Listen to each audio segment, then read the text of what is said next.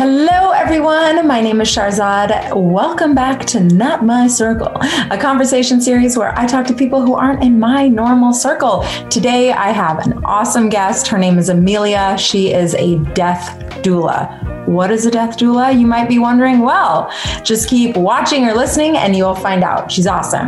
Enjoy. Hi, Amelia. Hi. How are you? I'm good. How are you? Good, good. So, what did you have for breakfast today? Um, today I had a lot of water and a tangerine and a bagel. Okay. All right. Get it. I don't drink coffee, so I have to do like a lot of food in the morning. uh, Why don't you drink coffee? I mean, I don't drink that much coffee either, but people are always shooketh when I tell them I'm not a caffeine person. Um, caffeine just gives me anxiety. I don't really like it. Yeah.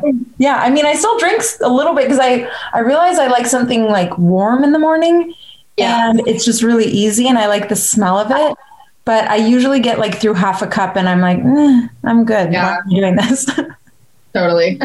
um, so you are a death doula. Mhm. Let's talk about it. Let's explain first in your words what a death doula is, what you do. Go for it. So death doula has a lot of different names. Actually, um, you can go by death worker. I normally use end of life doula for myself, just because death can be a little bit scary for some people if they see that term. Um, a lot of people use death companion, um, especially. It just depends on what you sort of feel fits you the best. Doula kind of comes with a really feminine connotation normally, so sort of it's it's what whatever people feel fits them. Um, it's really similar to a birth doula in a lot of ways. We are there to be support for somebody as they're reaching the end of their life. And it's kind of broad in the sense that like everybody's offerings are a little different, everybody's services can be a little bit different.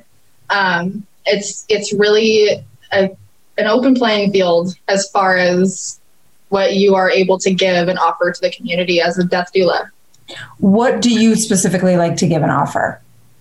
So for myself, I really, it always sounds so weird, but I enjoy spending time with people um, towards the end of their lives. So while they know that they're actively passing, I specifically offer services that will sort of prep you for that experience. So um, advanced directive planning, home funeral guidance. Um, there's quite a bit of prep that goes into being ready for your death.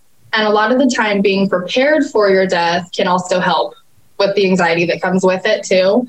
Um, and any kind of like fears you have around what you might be leaving behind for the people that you're with. So I do a lot of the death prep work. Then while you're dying, I'll sit with you, I'll sit with your family, um, crafts, music. I bring a lot of like activities into the space. And then after you're gone, I'll even work with your family a little bit or your loved ones, your care team, whoever it was that supported you to make sure that they're grieving okay, that they have the support they need afterwards too, and that your stuff is being handled properly and the way that you wanted it to be handled.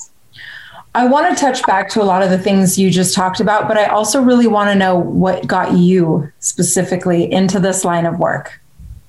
So a long time ago, it was like 2015. Um, I had just graduated high school the year before, and my sister actually needed a heart surgery.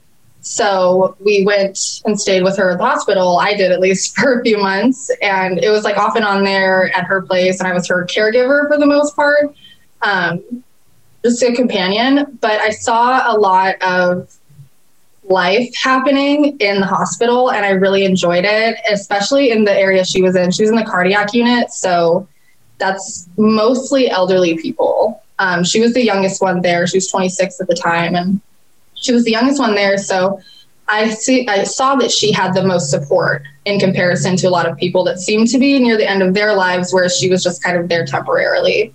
And um, right after that, I moved back home for a little bit, and the first job that I got offered was actually at a care facility, like a little group home.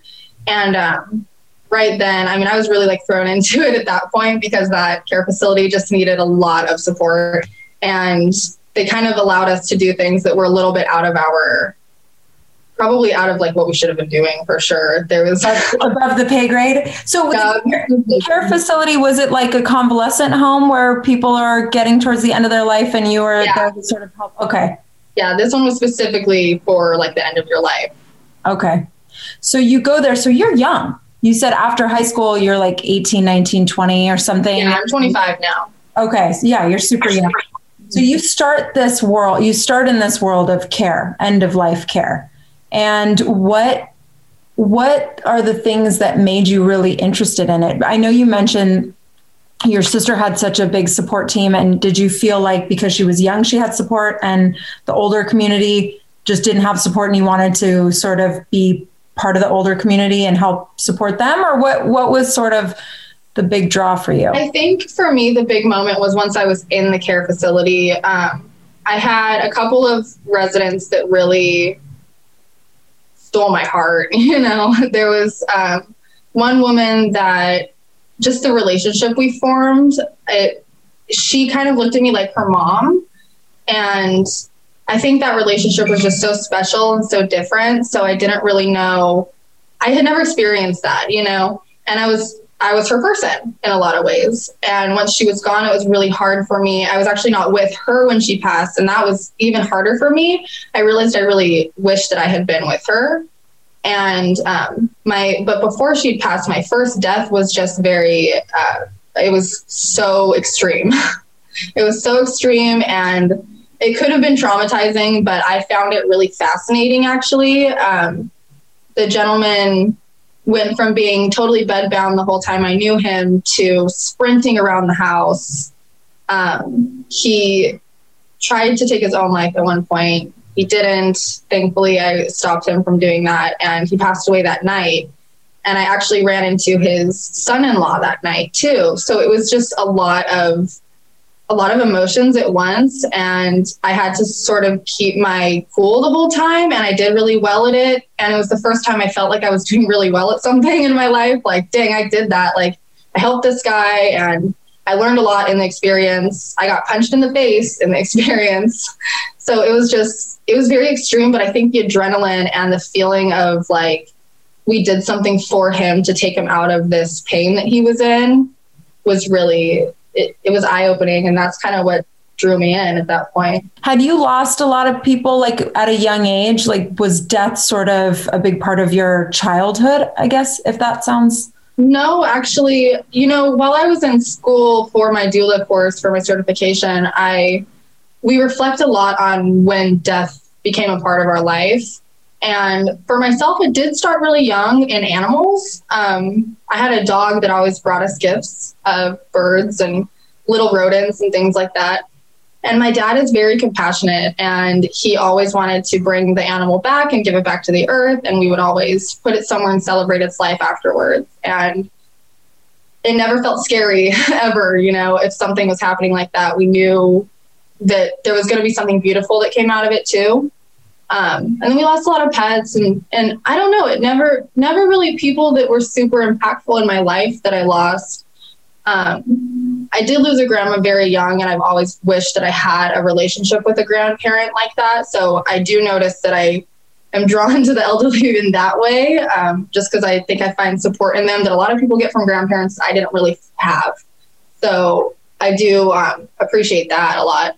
But otherwise, no, death didn't really come into my life until I was an adult at that point. It was kind of weird. A lot of people have like stories where they started really young, and for me, I kind of just fell into it.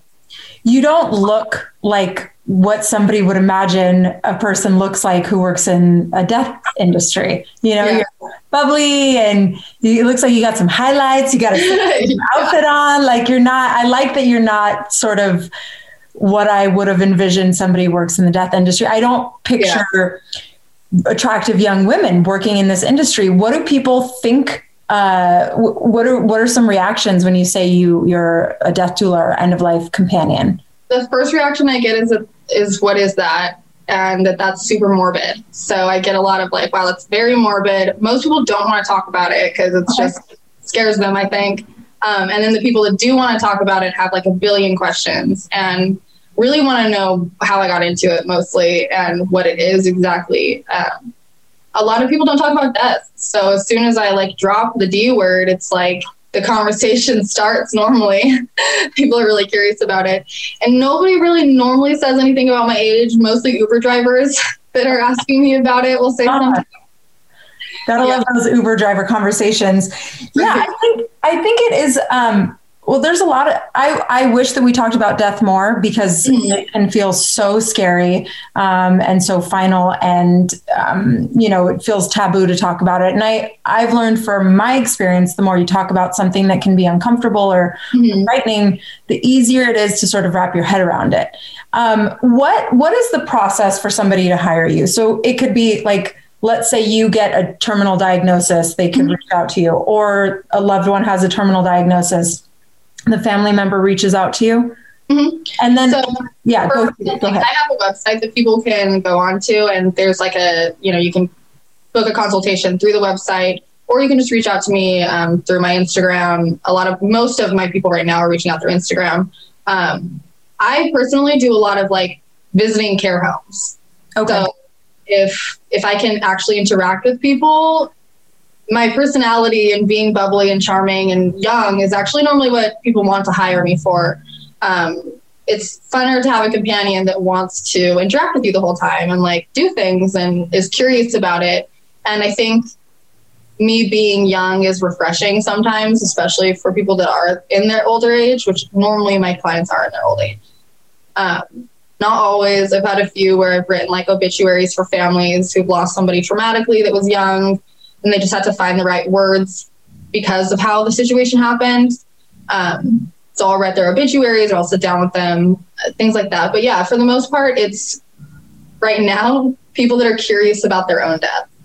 Mm. So people will, I host like death dinners and grief dinners, um, okay. little like okay.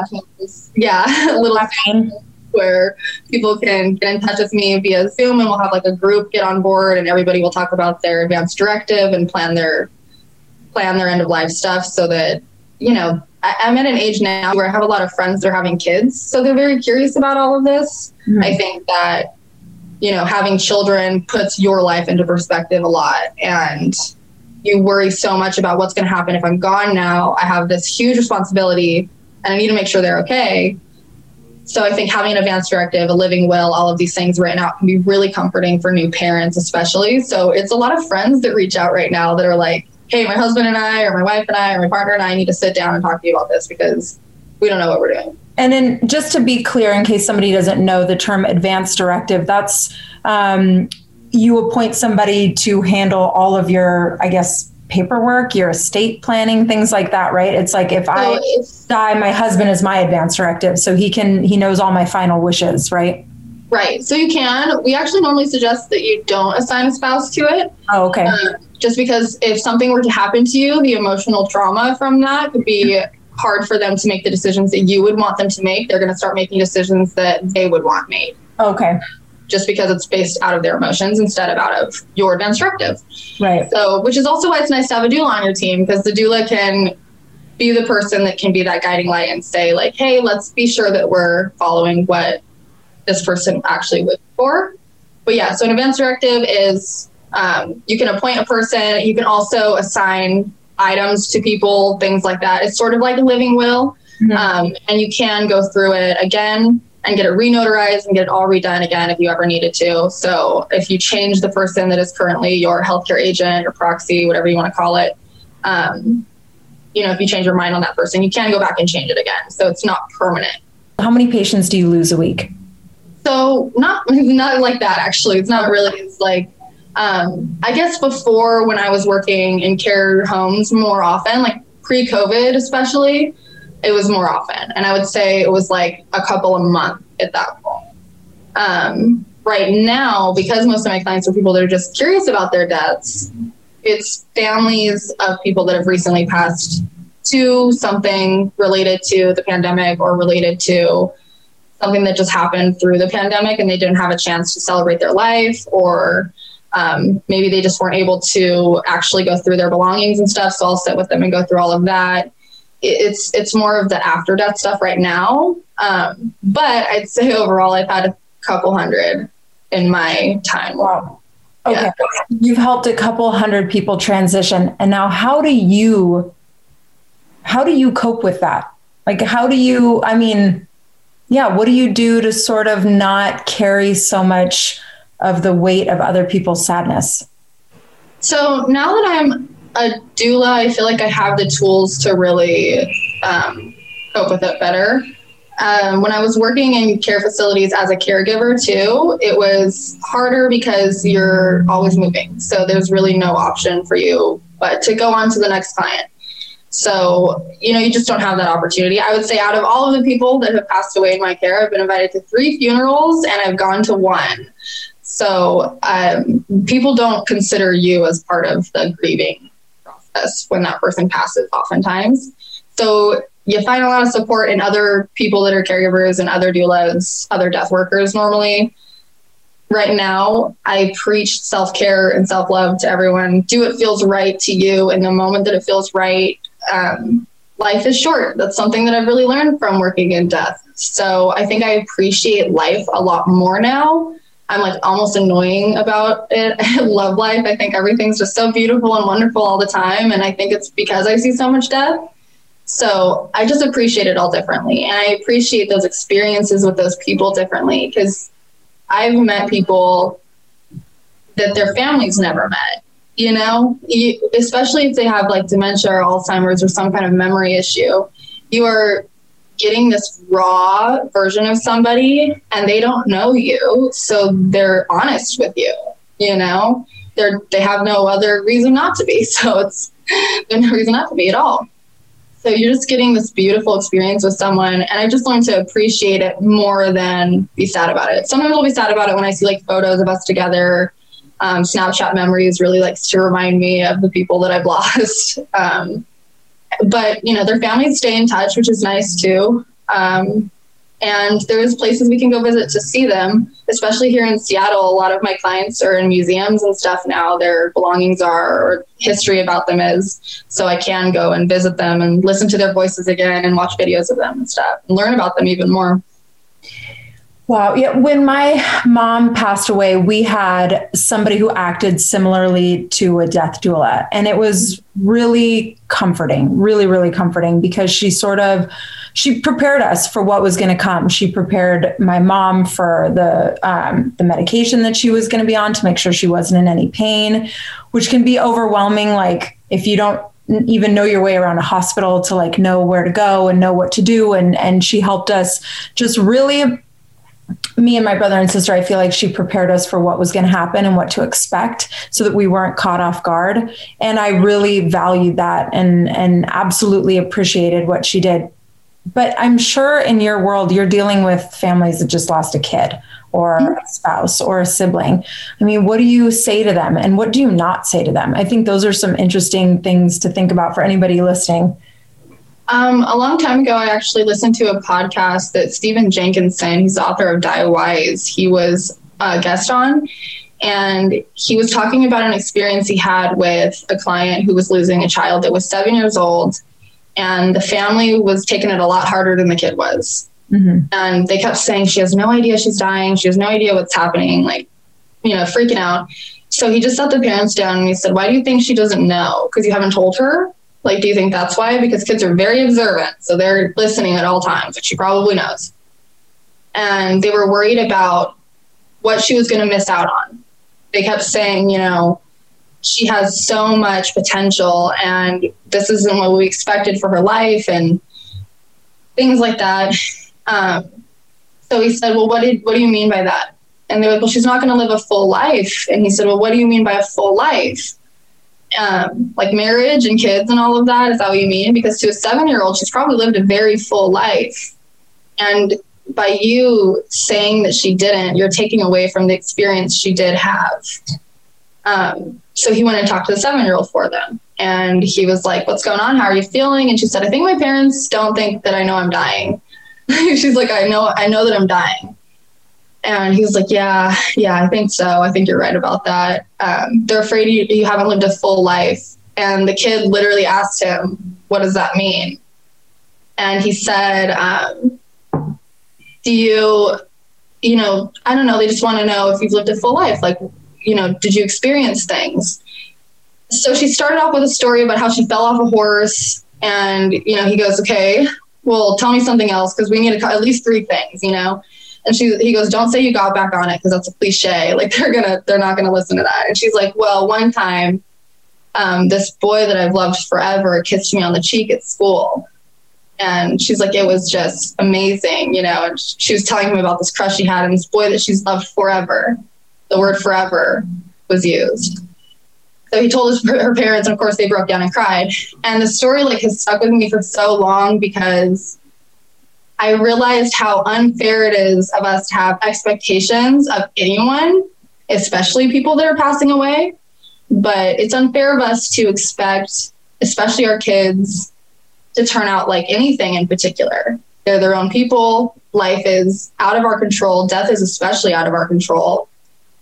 And it's unfair of us to say that something was taken away from them when it's really being taken away from us because they still got to experience a lot. And they probably are already feeling like they're missing out on things. And it's mostly going to be that they're missing out on your experiences and experiencing them with you. So it put a lot into perspective for me. And then actually last year, I lost a friend um, that I was really close with her sister and her siblings. And I remember talking to her mom, and I thought back to this, and I just was like, don't say the wrong thing. you know, don't tell her that she had so much potential. That's not the right thing. That's not what she needs to be hearing right now. She needs to be hearing that she had a beautiful life and that she was wonderful and and that's what she needs to hear. So I try to live really in the moment with people instead of thinking about the future or the past. Um, I, I in the past in the sense of like what they could have done differently and stuff like that. We try and live in like the the present and the moments that we get to have an experience with each other because those are what's real, you know? And that's what we're really grieving. And it's not fair to ourselves to grieve something that never happened, anyways. Yeah. Wow. Perfectly said. I think that's, I, it's, I'm trying not to like cry myself because I, uh, yeah, I just, I'm such an emotional person. I, I'm in awe of what you do and how well you handle it because I hear a kid dying and I just go to such a sad place. But it's so important to hear the words that you just said that you have to think about the life that they've had and the present moment and not focus on the future and what they're going to miss out on. My mom used to say that all the time too on her mm-hmm. deathbed like don't think about what i'm missing out on. Think about all the fun things we've had. Sorry because i should come with a warning label. No no no no no. Actually i really respect what you do and i think it's so important to hear those words that you said of focusing on what somebody has already had and really living in the present. When my mom was sick she just reminded me and my siblings and everybody around her all the time of all of the wonderful memories she did have with us and to really not get caught in what we are going to miss out on.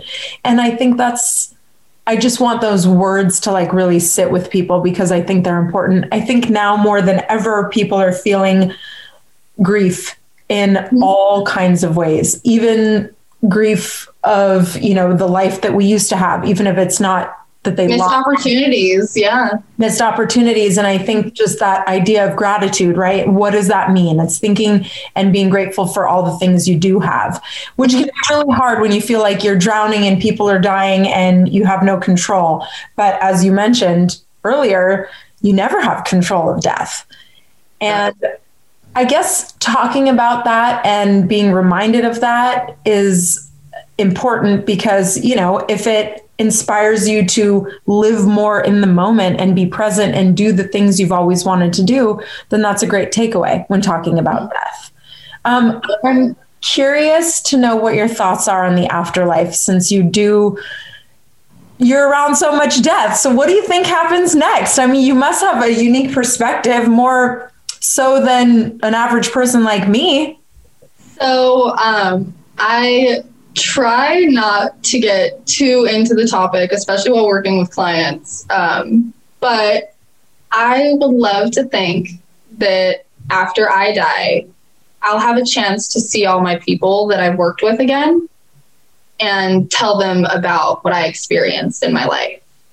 I would like to think that my spirit will go on. I think that the you part leaves your body personally. Um, one of the questions I actually ask when working with a client is Do you believe that your soul and your body are one? Uh, this is often going to tell me where their religion is um, and how they want to be disposed of after they're gone. If you believe that your soul and body are one, there's a good chance you want to be buried. Right. So I you know, I I personally don't believe that my soul and my body are one. I think that that's because I live with a lot of chronic pain. So and I have such a vibrant personality, so it's hard for me to think that these are connected in any way. I like to think that the me part will go on from this life in some way, um, for a little bit at least. My dad used to tell me that our energies come from the stars and they're going to go back to the stars and i can even pick a planet if i wanted to and become a god. And he was he's very like eccentric with his thoughts. My mom's a little bit more like jesus is watching you make sure that you're okay. So so i was raised with two very like different opinions and they wanted us to kind of figure it out for our own. So i think seeing so much death it's just made me feel like the you part's got to go somewhere I don't necessarily know if there's like one place in particular, but I think your energy has has to go into something again. Plus, I have experienced so many just spooky things after losing people. I know they're about that. yeah. Yeah. What kind of like spooky quote unquote or signs from the afterlife do you feel like you've gotten because maybe you have been more exposed to death? Not maybe, because you have been more exposed to death? So um, I see it a lot in clients, especially in care facilities first. Um, people will tell me that other people are watching me or looking out for me. They'll tell me that I have visitors, that somebody's hanging out.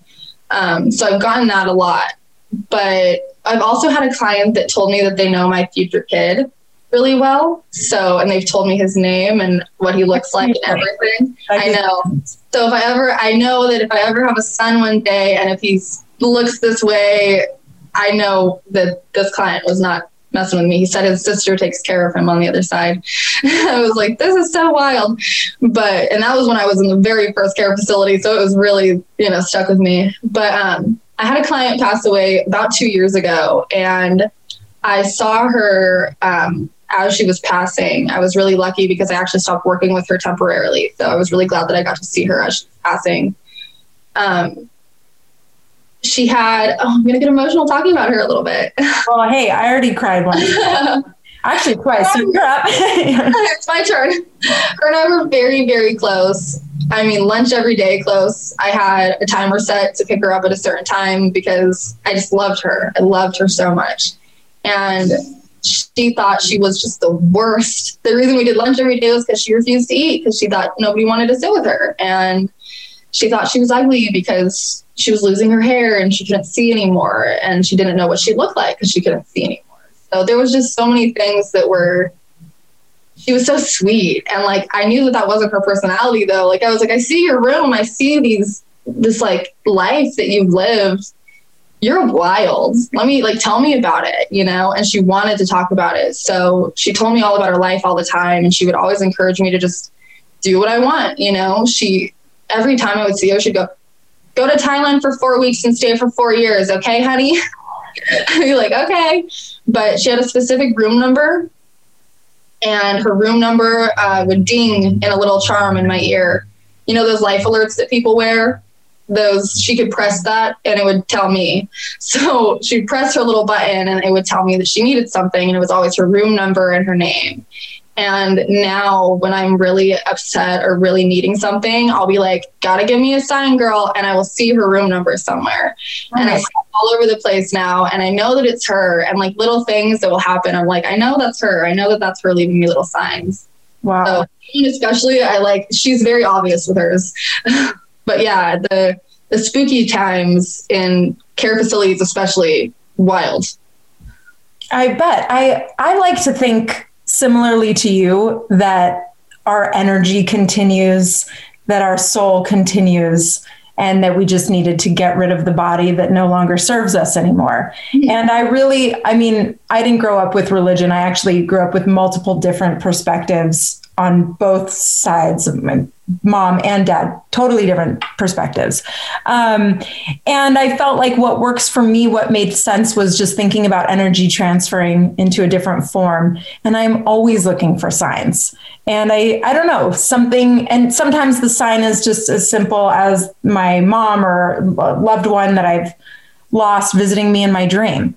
And I feel like that's my favorite sign. I'm Yeah. like, hey, we get to see each I actually asked a medium recently about that because I, I mentioned earlier I lost my grandmother when I was like two years old. I was very young and I have always felt like I missed out on that relationship because the way she's talked about is like she was just this, that, and everything. She was amazing, you know? And people will tell me like, oh, you're just like grandma. Like you do you do that all the time. She did that too, you know, and I feel so connected to her in a way Mhm. but I dream about her weekly. I mean, routine oh. dreams about her, and I have recurring dreams. I have. I could get into the dream thing on a whole other level. That is a whole other reason that I'm into this work. But one of the dreams that I have is that I go into this room and my grandma's sitting there on this couch and she brushes my hair and smokes a cigarette and we talk about life and we just catch up.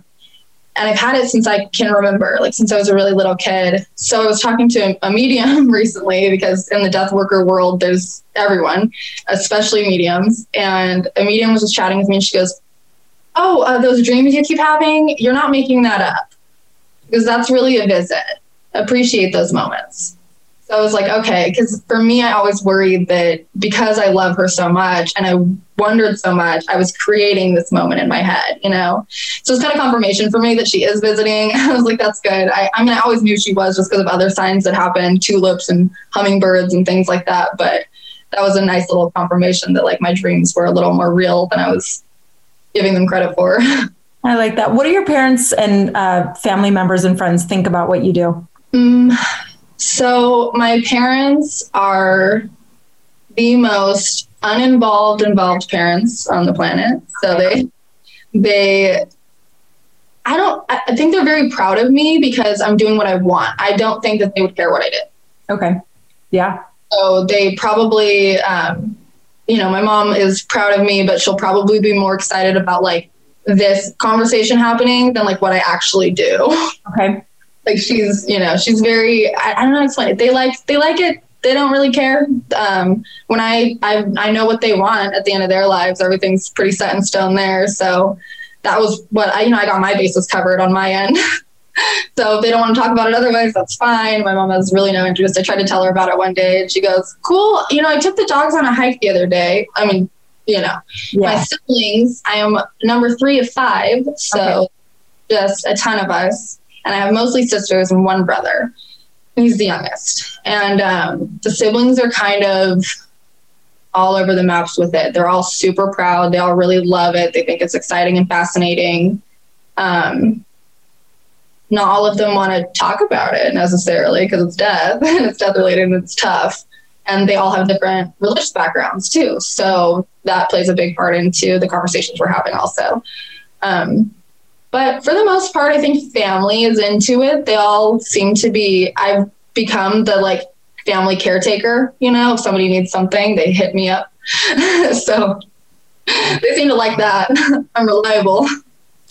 What are some good like takeaway things that anybody listening should do to prepare for their death, no matter their age or level of health? Like, what should people do? Get an advance directive? Is that what it's called? Is that how you would say it? An advance? Get an directive? advance directive, absolutely assign a healthcare agent. Um, for a long time, I had a friend of mine doing it. I actually just recently switched it just because our relationships have changed a little bit over the years.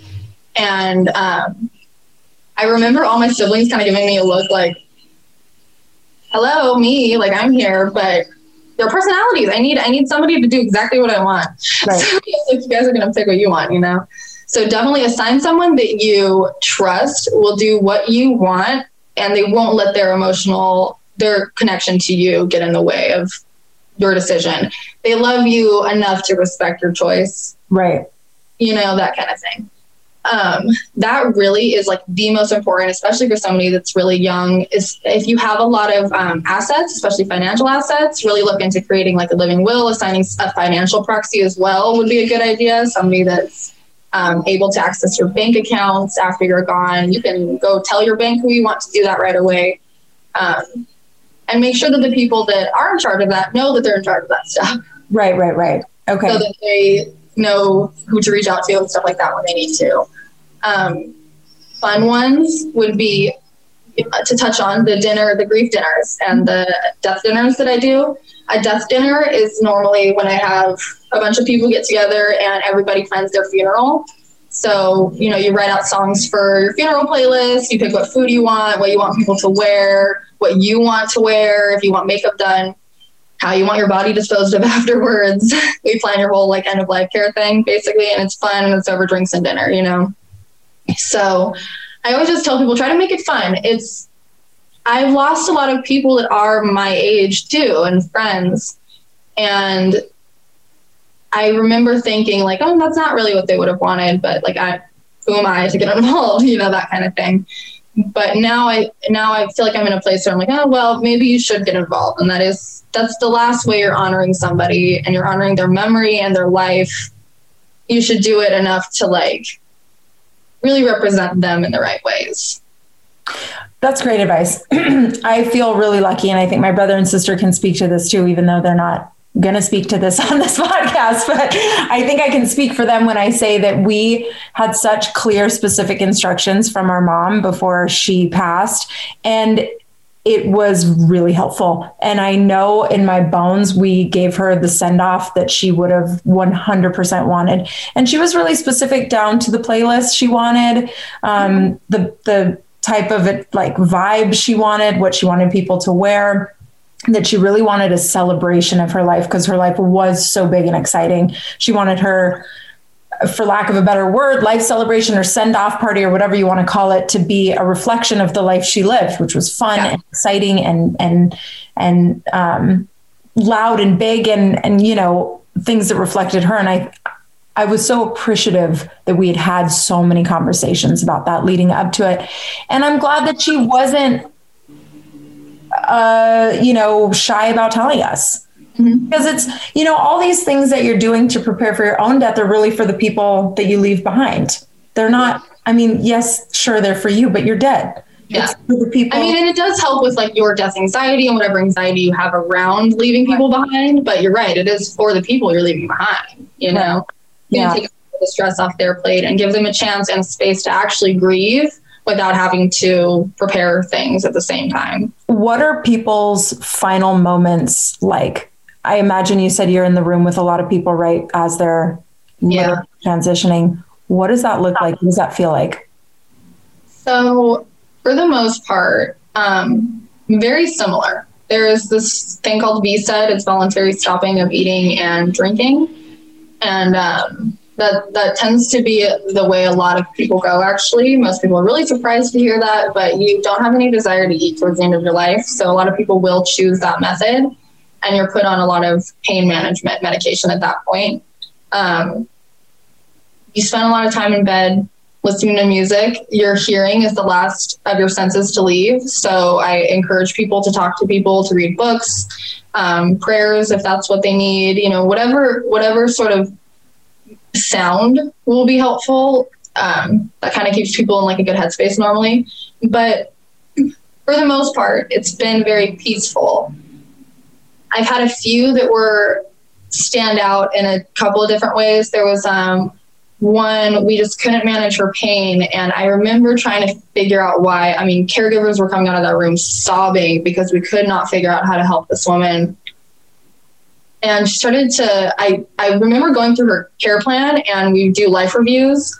Um, where people write about their lives before they come into the facility or before they come into like my work as a client or like as one of my clients. Um, if they write normally about themselves. And, you know, reading it, I was noticing that she didn't see some of her kids for a while, that it had been a long time. And I thought just randomly, maybe we should try and get a hold of her kids. Like maybe that's what will help her move on. And they actually were able to get a hold of her kids. And when her kids arrived, she passed away two hours after they had arrived. And it was like she had no pain anymore at that point. So she was trying to express something to us and had no way to express it because she didn't have those, you know, those skills anymore. She had no verbal skills anymore, so she wasn't able to use that. Um, but she could tell us in other ways for sure. So that was a really hard one. Um, I had one woman that I was laying in her bed with her and talking to her daughter, and she kept telling me she was tired. And I was like, go to bed. You can go to sleep. And she goes, no, I'm tired. Like, I'm tired. And I was like, okay, I get what you're saying. That's up to you. You know, we're all here when you're ready. And she just fell asleep. And I got out of the bed and I went and helped her daughter with something. And we realized she had died and that she wasn't actually asleep. And it was really just peaceful and quiet. And so it's interesting how people sometimes need permission, is something I really noticed. Um, I had one woman that was laughing when she passed away, and her son asked us not to change anything about her expression. She was still smiling and like looked so beautiful. And he goes, We were just laughing about something, and then she was done. because I was like, Yeah, it's it's hard, but um, but I think the end is normally really peaceful. I've noticed there's not a lot of there's not a lot happening normally. It's very quiet and I spent a lot of time dancing with people, you know, moving their arms and trying to keep music going, singing. Horrible singer, so I feel so bad. I'm going to owe people apologies in the next life. That's funny. Bad. But it keeps people, you can see people light up when you do it. So, you know, I think that, um, yeah, for the most part, it's really peaceful and it's all pretty similar from what I've noticed. At least you know, when you're in care. Um, the ones that I've worked with after they're gone, you know, it's a little bit different and their families will explain what had happened or how it happened. And, and there's normally some kind of temporary care that happens in between, but it can be a little bit more extreme. Right. Um, and those are just unfortunate, you know, really, really bad tragedies normally. But yeah, once you're in my care, you're normally resting. I mean, it sounds so nice to go out that way, right? Mm-hmm. Music and dance and song, as opposed to an accident, of course, like you said, right? What are some common misconceptions about your line of work? Mm, I think right now it would be there's like a big misconception that like doulas and the funeral industry have some kind of like beef with each other a little bit. Oh, really? Yeah. Okay. so it's like holistic healthcare versus I don't know, like home funerals versus in you know. Okay. Funerals. I don't really know. That's really starting to we're starting to break that barrier down a lot because we're realizing we need each other and we can mm-hmm. work with each other really well. Doulas don't have to strictly do home funerals. I can also help somebody and lead them to a funeral guide that will help them plan their funeral in an, you know in that direction too. Um, I think, you know, we're starting to realize that that's more available too. A lot of people think that becoming a doula takes a lot of work, and it actually doesn't. I took one class, it was super easy. It was um, just a few months of my life.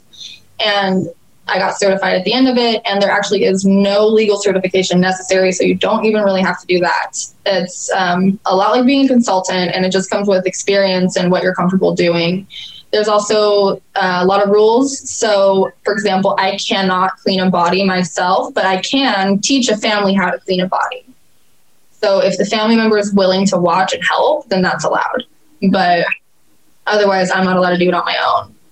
Like, there's rules like that. So, I think sometimes families will assume that I'll do all of that stuff too, and I can. And then you have to kind of explain, like, if you want this style of funeral this style of end of life care, you got to put a little work in too. You know, it's a little bit of more. It's a more intimate in a lot of ways. Okay, last question. What do you want people to know about you? Um, that as much as I talk about death and I watch it happen, I help it happen oftentimes. I love life so much. And what I do as an end of life doula is strictly to help people enjoy the rest of their lives as best they can. Um, if I can work people, if I can work with people and catch them long before they're gone, that's even better because I feel like we can really impact people once they're young and they feel prepared for their death because then you start to look at life differently. You know, you're not as afraid of what's coming. So I think that, you know, I just want people to know that I'm not scary. I'm not I'm not somebody that's super super morbid and I'm not encouraging people to die in any way. I'm encouraging people to really enjoy the life that they've got while they've got it. You are a wonderful addition to this planet. You are so bubbly and fabulous. And so, if I come to Seattle, can I go to one of your dinner parties then? Oh, absolutely. I would love to have you. A dream scenario would be to, to do this conversation with in a video person. camera in person yes. in Seattle. I love Seattle. I've only been there once, but I loved it so much. And then to sit around and everybody plan their funeral. I mean, it sounds fun.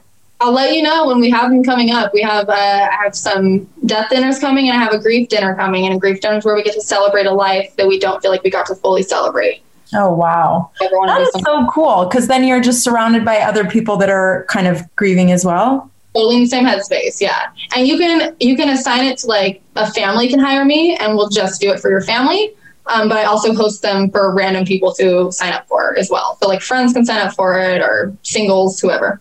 Wait, this is so cool. I've never heard of this before. And it seems like a really cool way to grieve with people that are also grieving, that really yeah. understand what you're going through. Like if it was a bunch of people that, like in my case, like lost their mom, and mm-hmm. we can all sit around and cry and eat and drink and talk about how cool our moms are. Like yeah. I would be really into that.